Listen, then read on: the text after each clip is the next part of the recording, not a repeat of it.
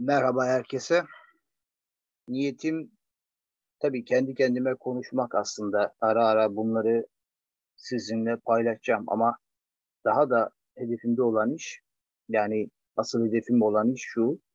Felsefe tarihini baştan aşağı iki kez kat etmek. Bunlardan birincisini fragmanlar üzerinden, bize ulaşan fragmanlar üzerinden ve bir felsefe etkinliğinin özü olan cümleler üzerinden yapmak. Bu kronolojik bir sıra takip edecek ve bu biraz dedikodu da içerecek. İkinci kez aynı yolu yürüdüğümde ise şunu yapmak istiyorum.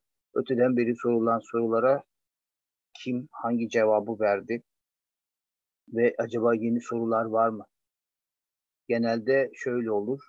Sorular hep vardır ama cevaplar genellikle bulunmaz.